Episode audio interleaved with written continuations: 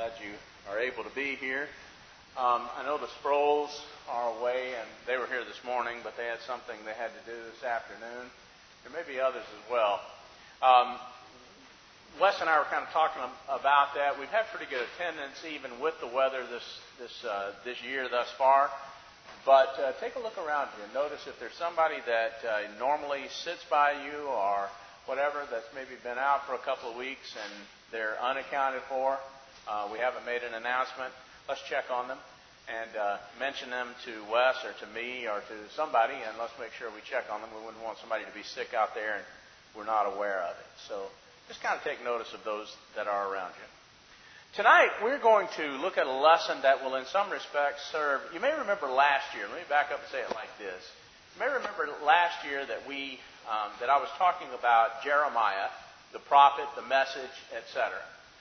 And I said that I was thinking about during this year as we looked at the whole idea of holiness, of going back and looking at not everything in the book by any stretch of the imagination, but selected topics out of the book, uh, lessons about various things, and all of that relating to our personal holiness. And tonight's lesson, even though I won't say very much, I'll just mention Jeremiah and, and pretty much leave it at that, um, is going to serve as, as an introduction, lay a, groundwork, so to speak, for when I go back to the book, and that will probably be as in as little as two weeks or so, maybe as much as a month. I haven't decided what Sunday I want to preach this next month.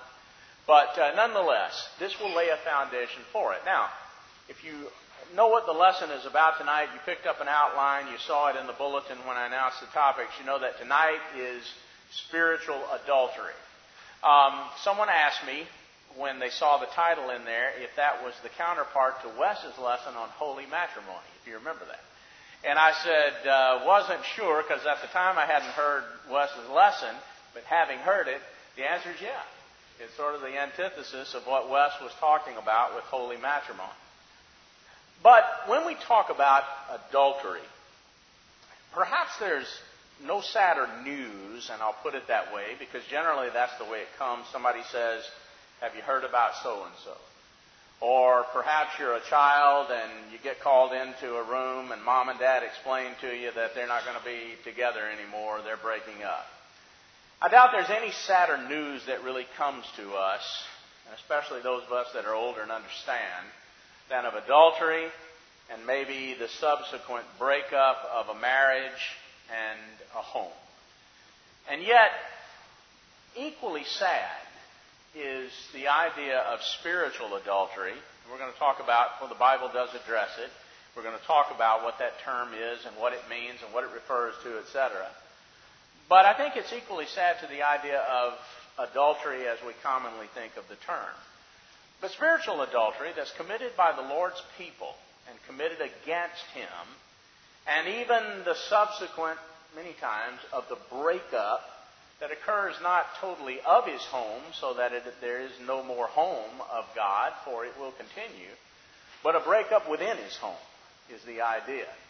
And so we'll talk more about that idea. We'll talk more about the whole idea of spiritual adultery. And you may have noticed the thought question for the evening.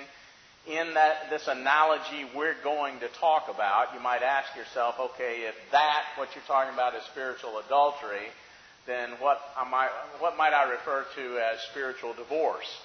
Or even spiritual remarriage. And we're going to get into really looking at that. Maybe not a whole lot tonight, but we are going to get into looking at that.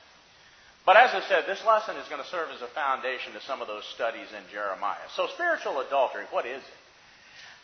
If you picked up an outline, you might have seen that I've got two main topics on the outline.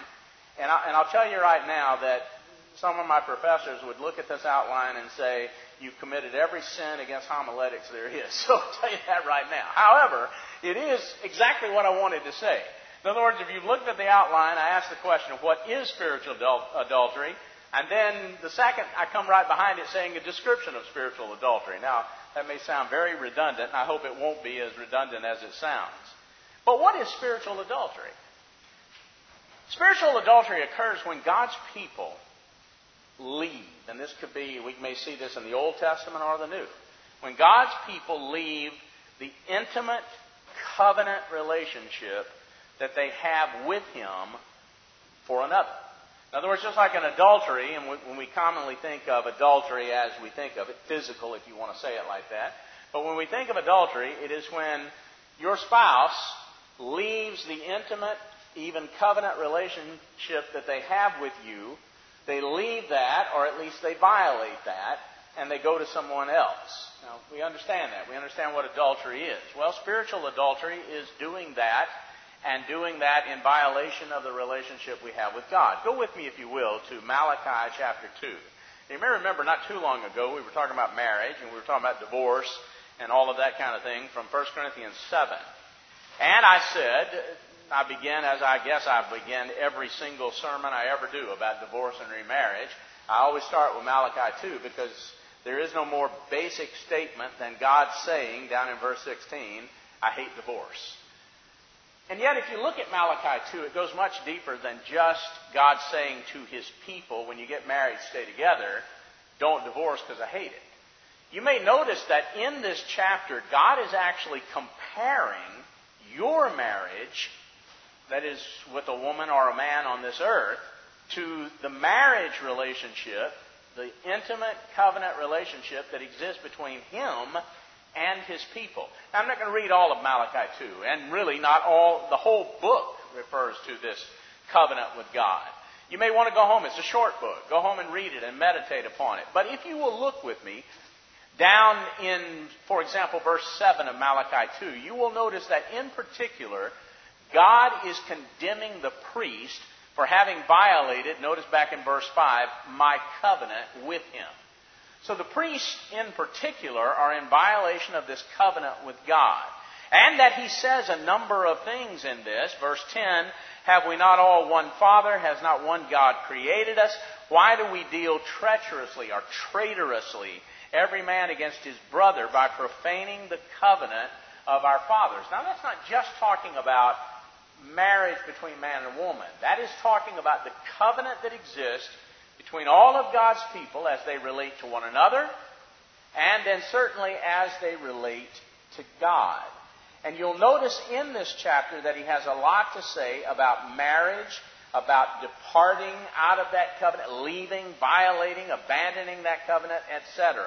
Read with me a couple more verses. Verse 11 Judah, as a nation of people, has dealt treacherously or traitorously and uh, an abomination is committed in Israel and in Jerusalem. For Judah has profaned the holiness of the Lord, which he loved, and has married, notice that, the daughter of a strange God. You will find a number of verses like that sprinkled throughout the Old Testament. Notably, we might cite chapters like Ezekiel 16, or we might look at Jeremiah and chapter 3. I'd get you to go home and read those. You may want to jot those chapters down and go home and read them, and you can really see this analogy from God of you're not only my people, you're not only my children, but I've married you. You are my spouse. You are my bride, spiritually speaking. And what you have done is just like he says here in Malachi 2 and verse 11, you have betrayed that marriage. You've betrayed that covenant. And you've even gone so far, if we're looking at the analogy of divorce and remar- adultery, divorce, and remarriage, you've not only committed the adultery, but you've divorced me and gone and married another God, is what it amounts to. And that is spiritual adultery. And, I, and while I think that's simple to see that, I mean, we look at that analogy and we say, sure, there should be an intimacy with God, a closeness to God. And there is this covenant relationship. Marriage is a covenant relationship in which two individuals vow to one another. Uh, we most recently saw that with TJ and Amelia, and there have been other mar- and will be other marriages upcoming uh, in the near future. You know, um, but two people take vows to one another, and I will do this and I will do that. I promise to do this. I vow. I you know, I plight my troth, as Wes quoted in that, uh, uh, in that holy matrimony service, or I pledge my trust, etc., etc. Well, we do that with God. And what we are saying when we obey the gospel, you know, someone comes down to the front and says, I want to be baptized. I want to become a Christian. And they confess their belief in Jesus. And they acknowledge their intention to repent or change their life. And they're baptized in, in the water back here. And they're baptized to be baptized into Christ and have their sins washed away. But whether it is said at that time or not, they understand that they are making a commitment. They are entering into a covenant with God. They may not know all the terminology, and they don't have to. But they know that this is not a one time thing. It's not a one time act. It's not just, you know, an act of fornication, as it were, that's a one time thing, it's over, it's done, and you go your separate ways. That this is a lifetime commitment to God. And so God describes this as a marriage. And God also expresses that He has deep feelings about the one to whom He's married. And He expects those deep feelings, that intimacy to come from us as we join Him in that covenant relationship. So we might say it like this. If we come to the New Testament, let's talk about it for a second. The New Testament, technically speaking, we often sing songs and talk about the church is the bride of Christ. It is. But I would not say yet, other than in absolute anticipation of what is going to happen, that you and I, as the church, are the wife of Christ. That is not technically what the New Testament says. Stay with me for a moment. Let's look at a couple of passages. If you're in the Old Testament, you're in Malachi, I want you to turn back. You know what? I'm going to wait, actually. I know it's on your outline, but I'm going to wait. Go with me to 2 Corinthians 11. I'll come back to that passage in the Old Testament. But look at 2 Corinthians chapter 11. Now, this is where Paul, Wes was talking about the Corinthians this morning, as a matter of fact, quite a bit. But this is where Paul was saying, you know, I did come into your city, and I did teach a number of you, and I did baptize a number of you, and you became the church at Corinth. But notice what Paul says of it. Look at 2 Corinthians 11, and down in verse 2. Paul says, I am jealous over you with a godly jealousy. For I have, and notice the word, King James, I have espoused you. Some translations say betrothed you. And he says, I have espoused or betrothed you to one husband, that I may present you as a chaste or pure virgin to Christ. Literally, what we are as the church is that we are the betrothed of Jesus Christ. If you look up a technical dictionary, and I went to Merriam-Webster's and just copied this down quickly. Betrothal. What is a betrothal? Well, it is an agreement, i.e., covenant. It is an agreement between two people to be married in the future. One of the easiest things in the New Testament to see is Joseph and Mary. Mary was Joseph's espoused or betrothed wife, but he had not yet married. And Scripture makes that clear. He had not yet married her. He had not had relations with her. Yet she was with child, obviously, with Jesus by miracle. And so that created that whole controversy. We are the betrothed wife of Jesus Christ. It is a guaranteed thing. It is going to happen unless you and I violate the agreement, the covenant, because Jesus won't. So it is something that is going to take place. When we look at Ephesians 5, you can describe the relationship between us and Jesus as one of marriage. Why? Because it's a done deal. Just like your salvation, just like your inheritance, just like you know your time in heaven, you are already citizens in heaven. You're not there yet. You haven't moved there, as it were. But in God's mind, it's a done deal. And so it is with marriage. But if we notice in Revelation, I'd like for you to turn over there with me to Revelation 19, and we'll look at a couple of verses here. In Revelation 19, we are still anticipating this. In Revelation 19 and old down, it really begins about verse 6, but I'm going to drop down. Um, I'm going to start in verse, uh, where do I want to start? 5. Let's start in verse 5. A voice came out of the throne saying, Praise our God, all you servants, and you, you that fear him, both small and great. And I heard, as it were, the voice of a great multitude, as the voice of many waters, as the voice of mighty thundering, saying, Alleluia! For the Lord God omnipotent reigneth.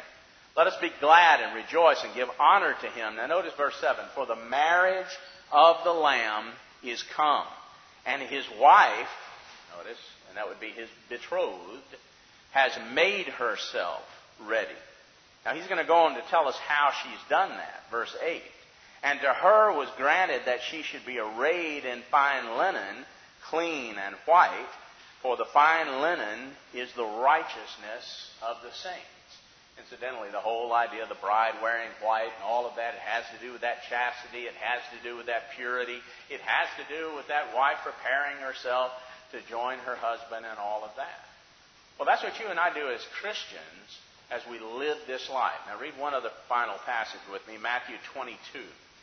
Jesus gives a parable here about the church. And you can easily see he's talking about that if you read chapters 21, really all the way through 25. But we're going to look at Matthew 22 and verse 1. Jesus answered and spoke unto them, that would be the Jews, by parables, and he said, The kingdom of heaven. And we know that to be the church. The kingdom of heaven or the church is likened to a certain king. And this king would be God the Father, who made a marriage, notice, for his son. And then he sent his servants out. And I'm going to paraphrase this, but he sends his servants out to invite everybody to come to the wedding. But you notice that, that in this parable, and a parable is, you know, for, for certain points to be taught. In the parable, one comes in, but he's not properly dressed. Think about back there in, in chapter 19 of Revelation, the fine linen they're dressed in, the righteousness of the saints. Her wife has made herself ready. Well, one comes into this wedding and he doesn't have on a wedding garment. And so God asked him, if you'll notice down in verse 12, Friend, how camest thou in hither and ha- not having a wedding garment? In other words, why are you not dressed? It would be like, you know, if you're if you're having a wedding and you're you let everybody know, hey, you know, this is a dress up formal affair. Uh, you know, it, not that you got to go out and buy a five thousand dollar suit, but the point is you look your best. You come in dressed well. Now, let's say that somebody just drags in there and they've been working out, you know, on a farm and working in manure and everything else, and he's kind of dragging there. No respect, no concern, no, you know, this is a special occasion or anything else. How would you feel? And God says, How is it that you think you can walk into the marriage of my son and not be properly dressed? And of course, you notice the reaction in verse 13 is take him out. They drag him out, and you see the description is they put him into hell. We are talking about something that takes place on Judgment Day.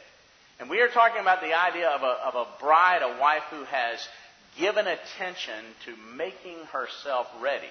You'll notice how this parable ends in verse 14 and what Jesus' point is. Many are called, but few are chosen. And we, of course, are looking at the idea not only of being called to the wedding, you know, it's ready, come to the feast. But we want to be one of those who on Judgment Day are chosen by God because we are what we are supposed to be. You may notice throughout this section there are several parables that address that. It's like chapter 25 and the ten virgins. Five of the virgins who were called don't make it because they're not prepared, they're not ready. Okay, well, what does all of that have to do with spiritual adultery?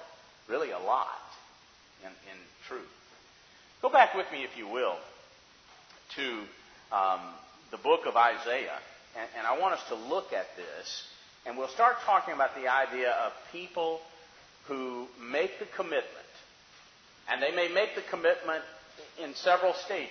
You know, like the way we do things, and let's just talk about the way we do things here, the traditional way we do things. Will you marry me? Yes, I will. There is the planning. We are going to get, we set the date. We are going to get married on such and such a date. Now, we are already in a relationship. We're not married, but we're in a relationship, and we are getting ready for that marriage. And we expect fidelity. We expect that there will be two people there in that situation who will honor their commitment to be married. And then the day comes. And maybe a preacher or someone stands and says, in some fashion, and the laws are very lax on this, but you have to agree to be married. Do you? Will you? And the people answer yes. And maybe there's all those things like Wes went through and all the traditional vows that are taken, rich and, you know, richer or poorer, sickness, health, all those different vows that are taken in a wedding ceremony, but we're agreeing to that. And really, what we're doing is finalizing the, the agreement. We're finally saying we are, from this point on, going to do all those things we've been saying to one another. When we do, this is way, the way it will be. When I marry you, you will be the only one. When I marry you, I'll be with you no matter what. When I marry you, you know, whether things are great or they're not so good. I mean, we're committing to that. And finally, there comes a point in time where we say, yes, from this point on, I'm in that position. Well, while all of that is true, we also know that there are people who cheat. And there are people who break their vows. There are people who break their commitment before they even marry and cheat. There are people who break them the day of their marriage. I actually know of a case where that happened. It is incredible when that happens. The hurt that's involved. There are people, plenty of people, who do after they take their vows. Well, if we're comparing that spiritually, then, what about the case of the proposed bride of Christ? If you're a member of the church, you sit here tonight, you are part of those espoused to Jesus Christ. Now I ask a question, a probing question of me and of all of us here. Do I cheat on Jesus Christ? Do I break my commitment to Jesus? I really have taken vows. I have said, confessed, stated publicly in many different ways. This is who I am and this is what I'm going to be. Do I keep that in trust or plight my troth, the old language? Or do I look at it as something that do whatever you want, do whatever you feel, or even if you do it, you know what? It doesn't carry the stigma it once did. So we start looking at this whole idea of marriage, and we see then why God would say, I am to be your, you know, Revelation 2, we look at the church at Ephesus. What I have against you is not the things you're doing. Let me give you a, a, a parallel to Revelation 2 as Jesus addressed the church at Ephesus. Suppose you are married to someone, husband or wife, you guys, but you're married to someone, and all the things they do day in, day out in marriage are fine. You know, you, you know, when you get married, you kind of separate into your duties. Well, she does that, and I do this, and you know, sometimes she stays at home and I go to work, or sometimes it's, you know, I do this out in the yard and she does this in the kitchen, and sometimes exactly the other way around. You know, you say to the wife, hey, I'll cook breakfast if you'll do this little task that needs to be done. It doesn't matter. But you kind of fall into a routine doing all of that. Now, suppose that two people are married and they go through their week and all those things they agree to do, they do. You know, just, I mean, the, if you want to keep the house running smoothly and all that, it's got to be done, so they do it. But you notice as time goes on that that person doesn't feel toward you the way they did. They just don't love you like they once did. That affection, that, eh, you know, you look into their eyes and there's that special look, all that's just gone. And you know it. When you look at Revelation 2, that's what Jesus is saying. I don't have a problem with what you do. What you do day in, day out is exemplary.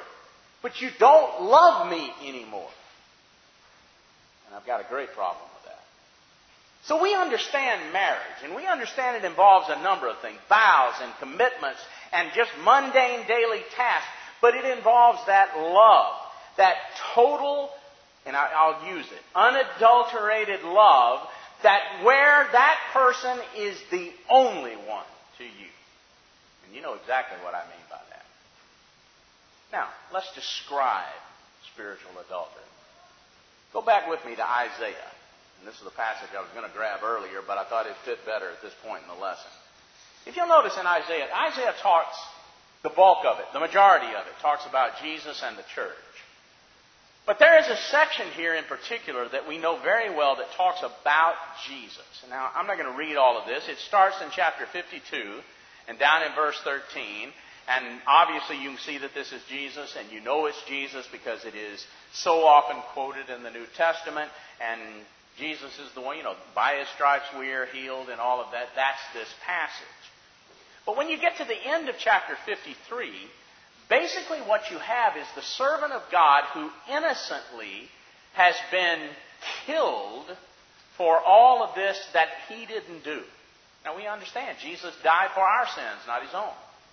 But then you see the resurrection of Jesus because God doesn't just end it there. He then goes on to talk about the rewards, the benefits, in other words, what the servant gets out of going through all that. And the truth is, Jesus didn't just die. Jesus was resurrected, and Jesus was given all authority by God the Father, and he is now king and high priest, and the church is his, and on and on and on and on and on it goes. Well, if you look at chapter 54, he's still describing those benefits to the servant, now the resurrected servant. And I just want to read a small little portion of this. Go down with me, if you will, to verse 5. As he anticipates the church, as he anticipates this inheritance, if you will, of the Gentiles. In fact, I'm going to start in verse 3 of the Gentiles even. For you shall break forth on the right hand and the left, and your seed shall inherit the Gentiles, and make the desolate cities to be inhabited. Fear not, for thou shalt not be ashamed, neither be thou confounded, for thou shalt not be put to shame, for thou shalt forget the shame of thy youth, and shall not remember the reproach of thy widowhood any more. Notice verse 5 For thy Maker is thine husband. Now we're talking about a time when Jesus, in particular, is the husband. The Lord of hosts is his name. And thy Redeemer, the Holy One of Israel, the God of the whole earth, will he be called. You see, Jehovah, God the Father, was the God of the Jews. And the, the world referred to him as the God of the Jews. Jesus Christ is the God of the whole earth, Lord of lords, King of kings, etc.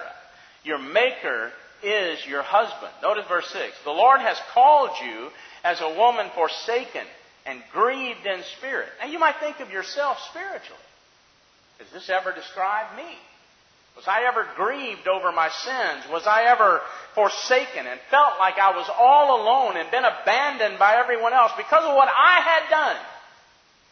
Well, here's the description of God having called me. I want you. It doesn't matter what you've done in the past. It doesn't matter what you're guilty of from before. I want you. I tell you, when you find people who have made a lot of terrible mistakes and someone really good comes along and says, I love you and I want you, it can be an amazing relationship they share. That's the relationship we share with Jesus. You'll notice he goes on here. When you were refused, I called you. For a small moment, he says, I forsook you. But with great mercies will I gather you. I don't have a long time to preach about that. But I want you to understand we are talking about being separated from him because of our sins, only to be joined to him again because of our repentance because of our holiness, to be joined to Him forever. When we describe spiritual adultery, what are we talking about? We are talking about betraying that. That's what we're talking about. We're talking about the idea of someone who loved us despite what we've done, who called us regardless of where we have been.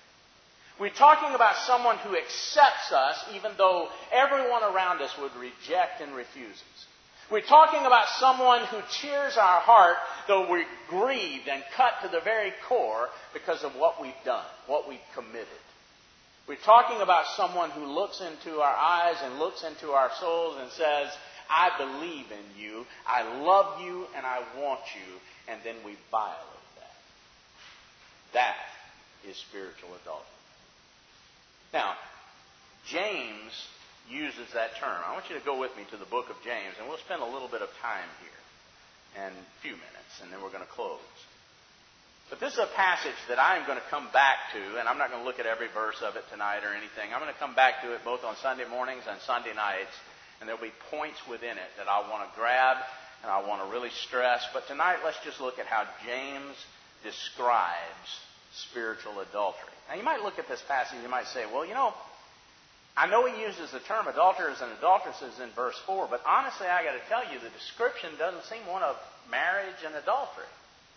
I'll tell you this that this is a very, very, very difficult passage for expositors to go to, and especially verse 5. It's translations, etc., all over the place.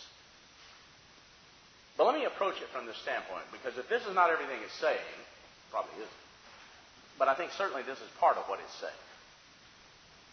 You know, marriage partners prove their fidelity. They prove it. They don't just say it. I love you. You can trust me. I'm going to be there with you the rest of my life. All that kind of thing. But they prove it. And they prove it by their daily commitment. I mean, richer, poorer, sickness, health, thick, thin, however you want to describe it, that person is there. And time goes on and you just kind of grow closer together. Either you grow apart or you grow closer together and you know beyond a shadow of a doubt that this is the person you can count on. And you do. And your lives become so entwined, intertwined with one another, they can virtually not be separated. They are only by death itself. So the question would be not as that happening, I hope it is happening, or has happened, some of you that are older, with somebody on earth. But has that happened with Jesus?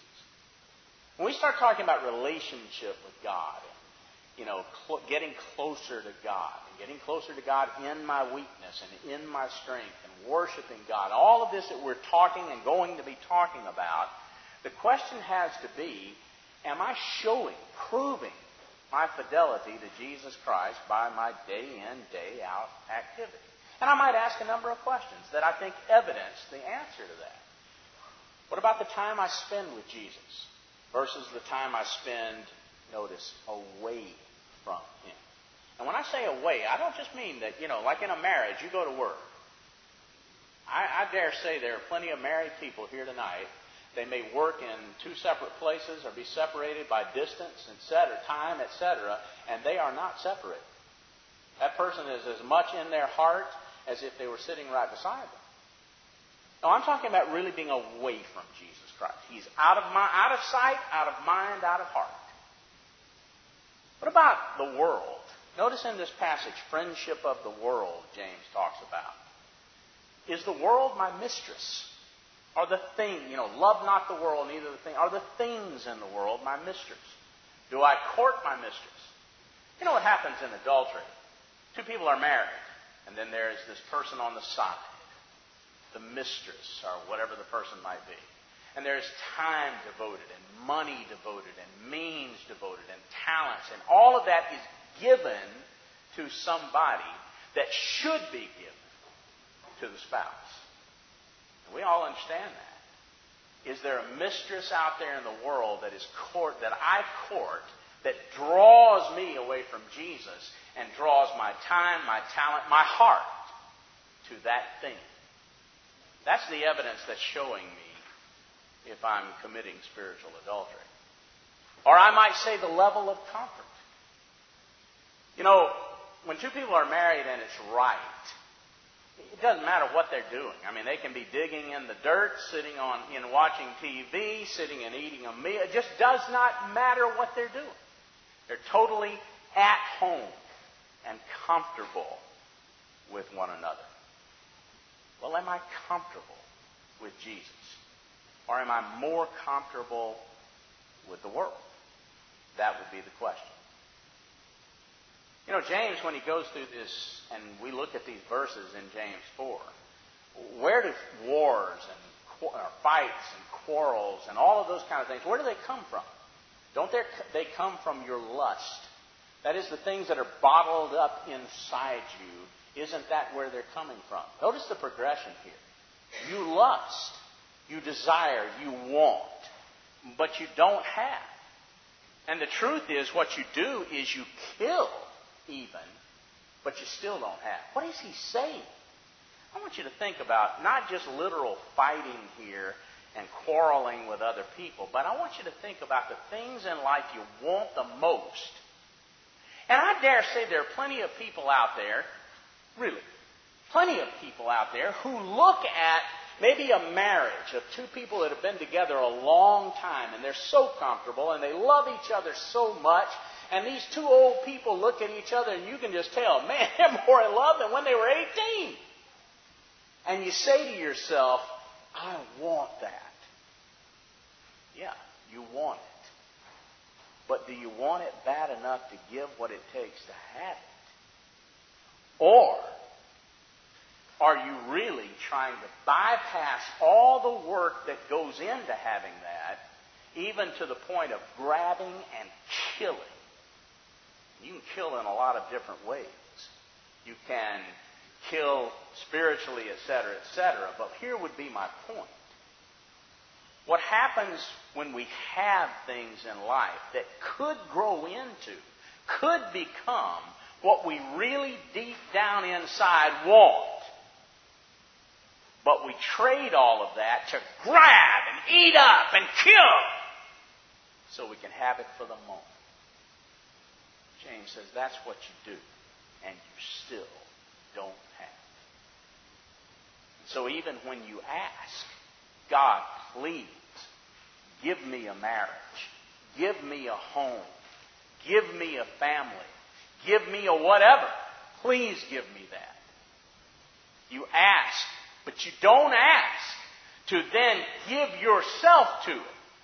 Think about what marriage is supposed to be. Look at Ephesians 5. Jesus has the church. It belongs to him. But in order to have it, he had to give himself for it. Here's the idea of me giving to whatever God gives me. God gives me a good job. Do you give yourself to it? God gives me a good wife. Do you give yourself to her? Or can pleasure enter into that, brief, for the moment pleasure, and just take away from all of that that I should be investing myself in? Notice when you ask, you, ask, you don't receive it because you ask with the wrong motives or you ask amiss. What does he mean by that? You ask it so you can use it up because you just want the pleasure of it. You don't want the gift God really wants to give you. God, please Give me a wife. Okay, Michael, I will give you a wife, but you've got to give yourself to her so that it becomes a holy marriage in every respect I meant it to be. You adulterers and adulteresses, James says. Don't you know that the friendship of the world, he uses a word here, literally love. The love of the world, the affinity for it, and the things within it. That's at enmity hostility. It's hostile toward God. Whosoever would be a friend of the world is an enemy of God. Don't you know that? Don't you realize that when you like or love or emulate or follow or want to be like the world and everything they have, you're going to get exactly what you love. Case in point. Someone is married. And they begin to join together with, you know, say a wife or a husband, it doesn't matter. They begin to join together with other guys or other women and they begin to talk about their spouses. They run their spouses down. They talk about, you know, women and all the bad faults of women, or if it's the women, they talk about all the bad faults of men. They talk about how you can't trust them. They talk about how they can't do this and they can't do that. They talk about when you've been together long enough, you no longer enjoy this or that, and you can talk yourself into a disaster and that's what people do. And you do that enough, and you'll be just like the world. But if you're going to the Bible and you're saying, God, what do you want my marriage to be? I don't, it doesn't matter what everybody down the street is doing. I want this kind of marriage. I want that special marriage. I want that holy marriage. And I want to be holy in it. God said, You're going to have that. You work hard enough, that's exactly what you're going to have. And you know, the point is, your Christianity, your marriage to God, to Jesus Christ, is exactly the same. If you are walking and talking and living and breathing like most members of the church, you are going to be like most members of the church who have been called but will not be chosen. But if you're putting everything you've got into it, and you're building that relationship with Jesus. And someday you're going to marry him and go home to live with him forever. Are you here tonight and not a child of God? Do you believe that Jesus is the Son of God? Do you want tonight to confess your belief and vow to be faithful to Him, to live for Him, to be with Him? Will you be baptized? To have your sins washed away? To begin your life in Jesus Christ? Are you here tonight and you've done all of that and you look at yourself and you